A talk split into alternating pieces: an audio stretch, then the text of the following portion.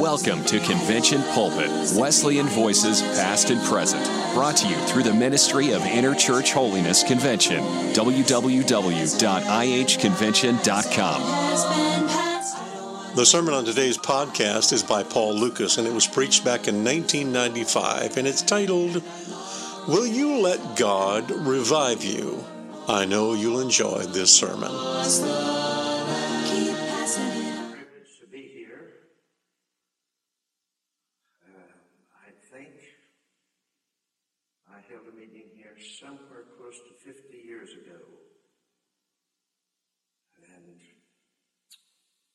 Nice thing about, I thank God every day I'm an old man. When I think of the alternative of being old, you either get old or you die, that's all. I thank the Lord that I'm old. Thank you, Dr. Miller and the faculty for inviting me. And we trust that we'll just mind the Lord. Now, I'm not near, I will never be near the Brother Miller talked about and some of the friends that I have here says. And I sat there and prayed for Dr. Miller and asked the Lord to help him not to exaggerate. Then I prayed and asked the Lord to help me not to enjoy whatever he said about it. So, mm-hmm. but it is good to be here, we trust that the Lord will help us. Would you stand while we pray?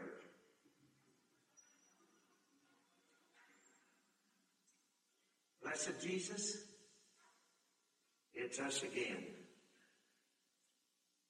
asking thee for that anointing that only you can give a preacher. And I pray you'll anoint each heart that's here to hear thy word. You know our heart. We're not here to make a reputation or to defend one. We're here to magnify the name of Jesus. And Lord, every heart that's here to hear thy word in Jesus' name, amen. Thank you. You may be seated.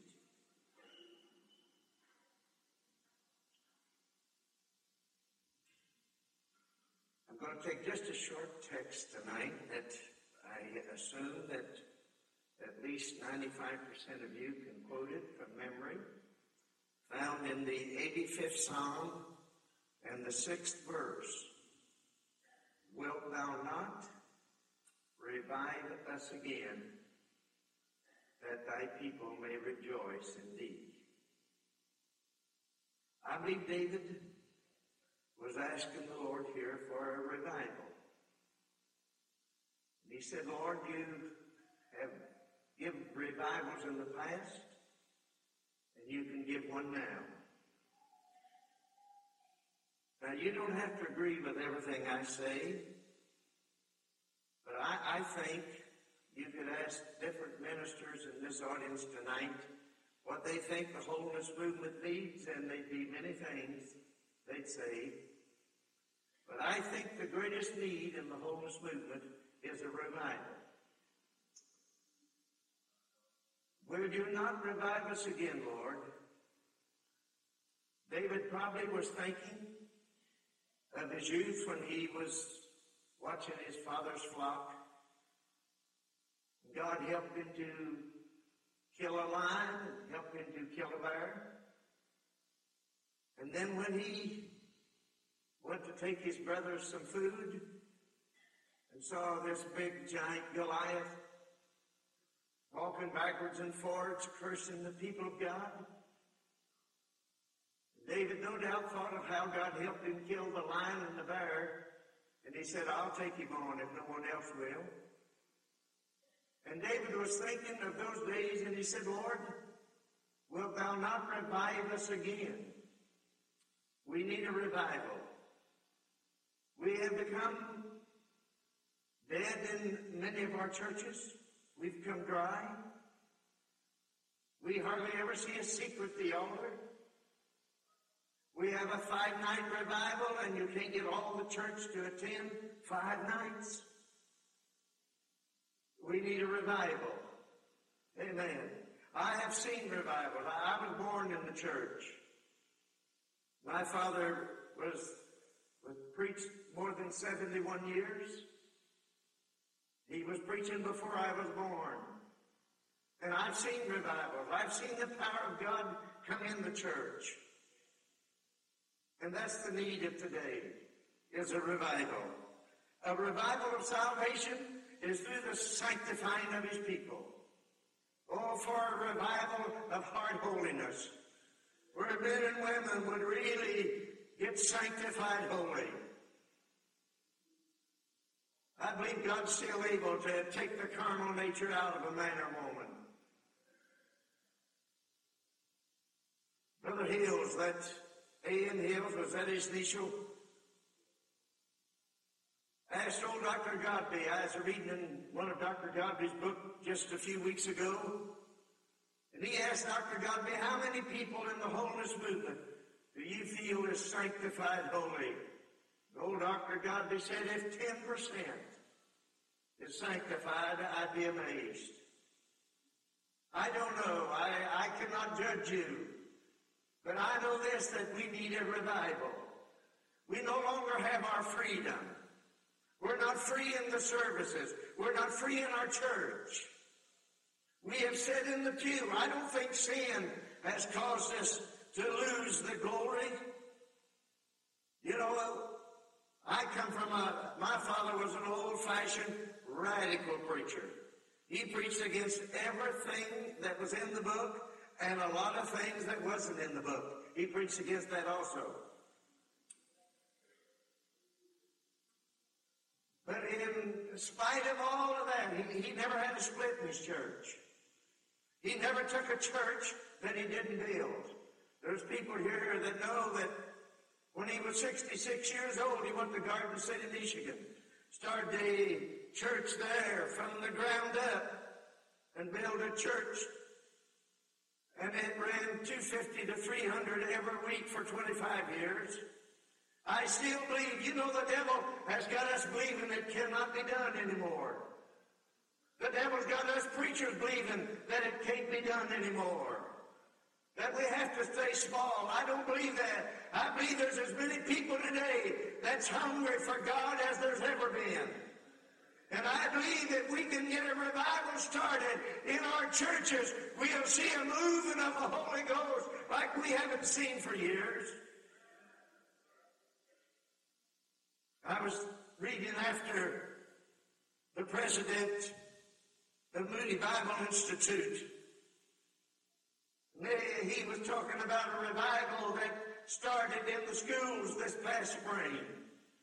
He said it started in Texas and said the unusual thing about it is that it was a revival of people being saved from sin and people being filled with the Spirit. Praise God. We have said in our pew, just let me ask you in your local church, how many times have they been singing an old song of Zion and you felt like just standing and raising your hand? You looked around and no one else was doing it, and you sat there. How many times have God done something for you and you felt like you should give him the praise? You looked around and no one else was testifying, and you sat there. Well, I know that, see, I can remember the old church.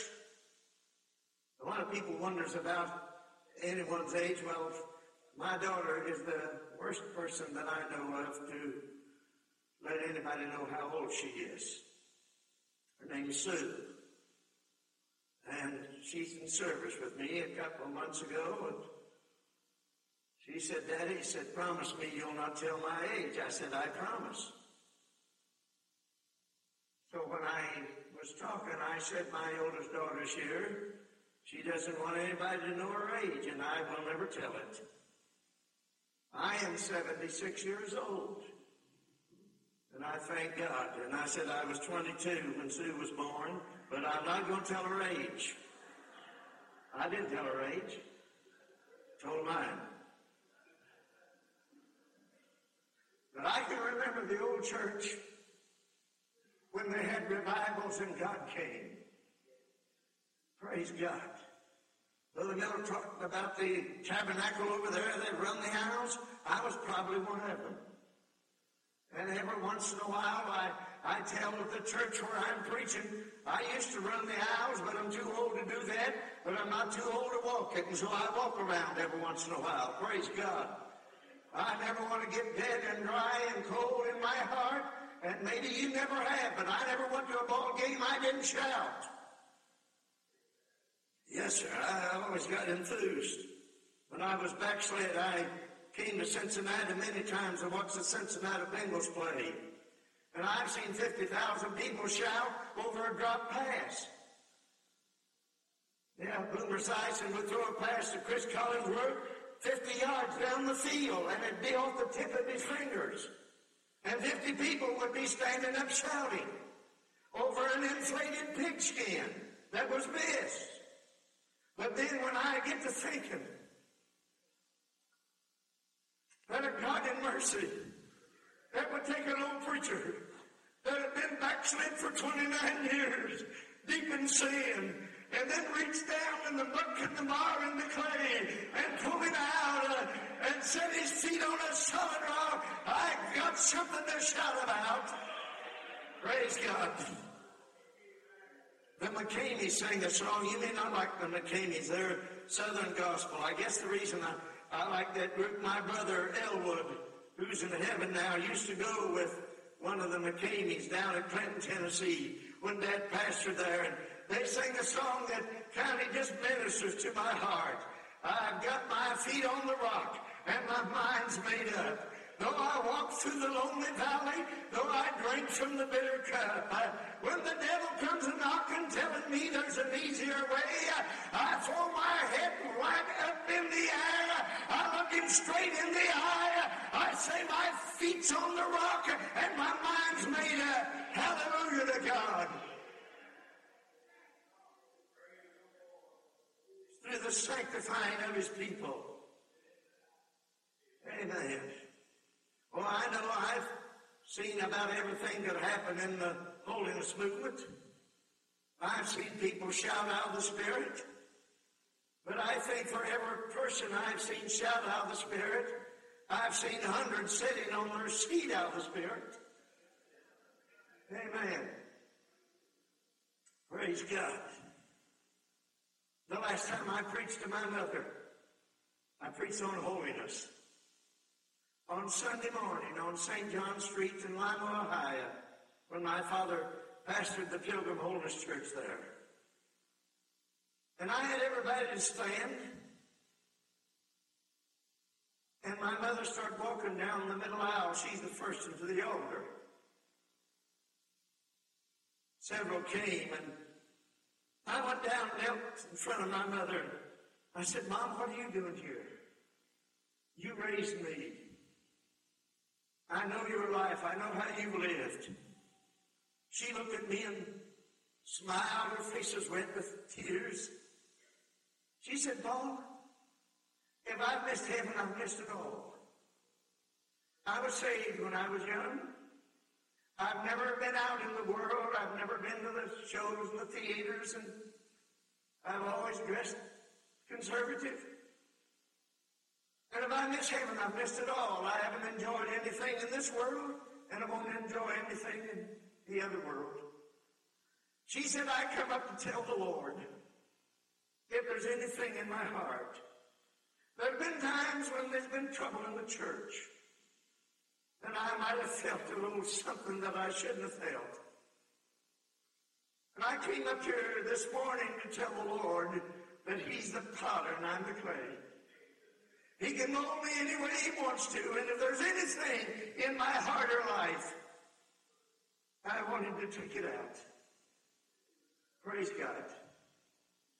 Two Sundays later, she went to church and came home and fixed a meal for my father and my brother Jay and my sister Genevieve. The rest of us was gone. She said to my sister Genevieve, she said, we're not going to do the dishes. We'll just rid them up and put them in the sink. I'm going to sing a song and then I'm going to rest. When they got the dishes in the sink, she said, I'm going to sing a song. She went in and she couldn't play the piano like the folks here play. She used to play the old pump organ. And she got to where she couldn't pump it. So as a boy, I pulled my chair up beside of her and I did the pump and then she did the playing. And we made good music, beautiful music. And my sister Genevieve said, Paul, I never heard anyone hit any more notes on a piano. Someone was going up and down and up and down and said, I ran in the living room to see the come and said, there's his mother. She was playing. And she ran back and started singing. They sung it tonight, when peace like a river attended my way, when sorrows like sea billows roll. Whatever my lot thou hast taught me to say, it is well it is well with my soul. And Genevieve said when she said it is well, she went high and it is well higher and it is well clear out the roof. She got up and took three steps. Then she said, no. Excuse me. No. I want to sing that wholeness verse. I never knew it's well with my soul had a wholeness verse in it. But Mother did. She started singing my sin. Not sins, my sin. Oh, the bliss of this glorious thought. My sin, not in part, but the whole, is nailed to his cross, and I it no more. Praise the Lord, praise the Lord, oh my soul. She said, I'm going to rest. Said she just got upstairs and she hollered, Dad, could you come quickly? Dad, come now. My father said I jumped up and took two or three steps at a time. When I got up to the bedroom, she's standing there with her hands cupped, said, Oh, blessed Jesus, don't take me out hard, just let me go easy. Dad said, I woke up behind her and put my arms around her waist, and I said, Now, Jesse, you'll be all right. I want you to come over here and lie down, and I'll call the doctor. She said, No. Oh, sweet Jesus, just let me go easy. Don't let me go hard. She looked around at my father and said, Would you do me a favor? He said, Anything, mother. Said, Would you tell my boy preacher, Paul, that I'll meet him in heaven instead of at Christmas time? And she slumped in his arms and was gone. And I, I think, Dr. Miller, for 29 years, I'd be walking the streets or in the wee hours of the night. I'd hear my mother say, Tell my boy preacher Paul. Tell my boy Preacher Paul. And I, I got so lost I didn't know how to get back. But thank God he came to me. Amen. The revival of salvation is through the sanctifying of his people. Would you let God revive you again? Would you let God come into your heart and life in a revival? Would you be willing to take a revival back to your church? Would you be willing to let God revive you again that his people may rejoice in him? We sing showers of blessings. That won't get it done. We need a gully washer. Praise God. Yes, we do. We need a gully washer. And God's able to give it to us. Praise God. Well, I know that I don't expect, and I don't preach for, for noise. I preach for people to mind the Holy Spirit. Some of the greatest services I've ever been in have been quiet. We're afraid to say anything. Afraid to even to say, praise the Lord, because the presence of God was so sacred and holy. We sat there and wept. That's what I want. Where the Spirit of the Lord is, there's liberty. The devil's robbed us of our liberty. We're tied down to one another. We're tied down to the opinion of people.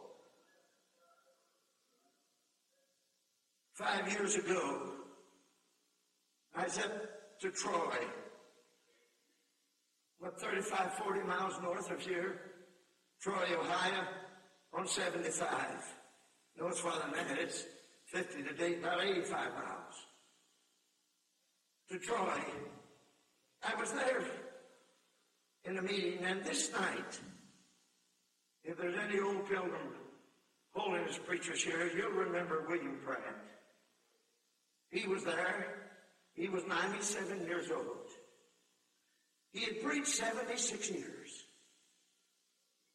And there was a brother in Christ preacher there, full beard, no tie, beautiful man. And when I gave the altar call, William Pratt and Brother Orion and his wife both came to the altar. And I've known William Pratt, he and his father, they had a home for fallen girls in Terre-Haute, Indiana, and also in Chicago. And I got down in front of Brother Pratt, and I said, Brother Pratt, can I help you? He looked at me and he said, Brother Paul, I was just thinking while you was preaching, after these 76 years, I don't want to miss it. And I just come up to ask the Lord to just kind of revive me.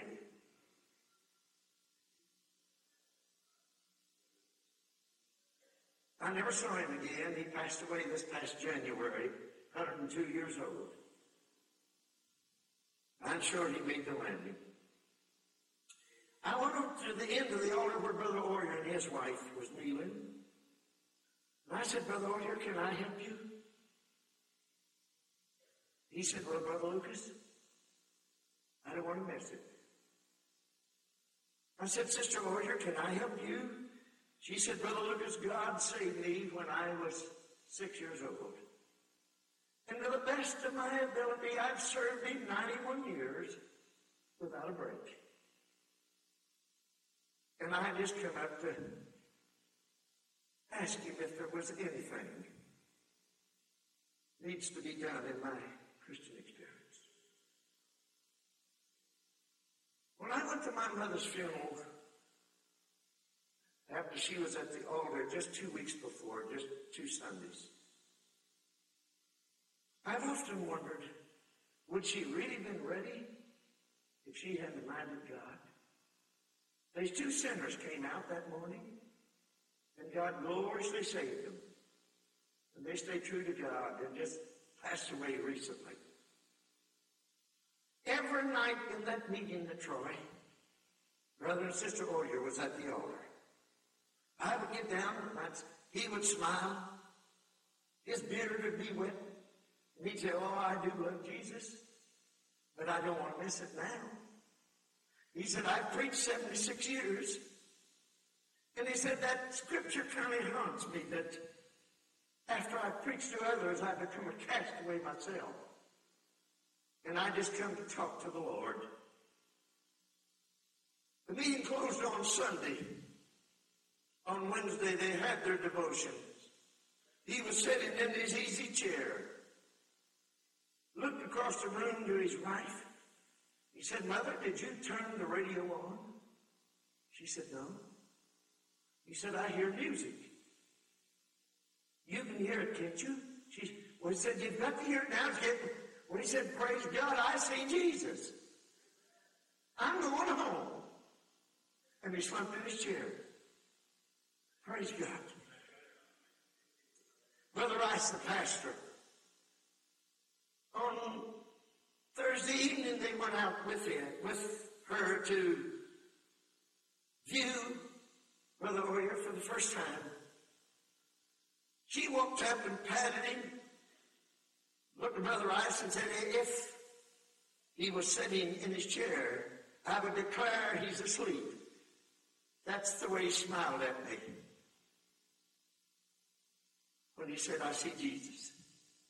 She leaned over and kissed him on the forehead and patted him. and Said, honey, it won't be long till I join you.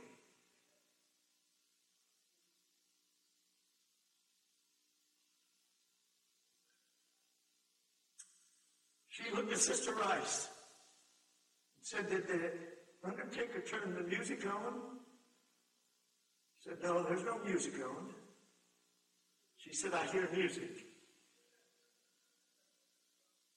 I hear heavenly music. Well, praise God, I see Jesus. I'm going home. And Mother and Sister Rice caught her before she hit the floor. But I, I wonder if they had the mind of God each night.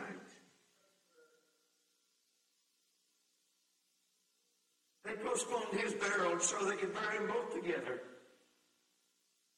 And what a great camp meeting. Praise God. What a great camp meeting. What would it take for God to revive you? I've been singing that song today, and you wouldn't want to hear me sing, but I think Brother Wolf was the greatest choir director I've ever seen, band leader I, I, I think he's that I've ever seen. But they have never blessed me as many times as I've blessed myself singing. And nobody want to hear me. I woke up this morning and I got up and done a little dance right beside of my bed. I woke up singing that soul that on Jesus has leaned for repose. I will not, I will not desert to his foe. That soul all hell has endeavored to shake. I'll never, no, never forsake.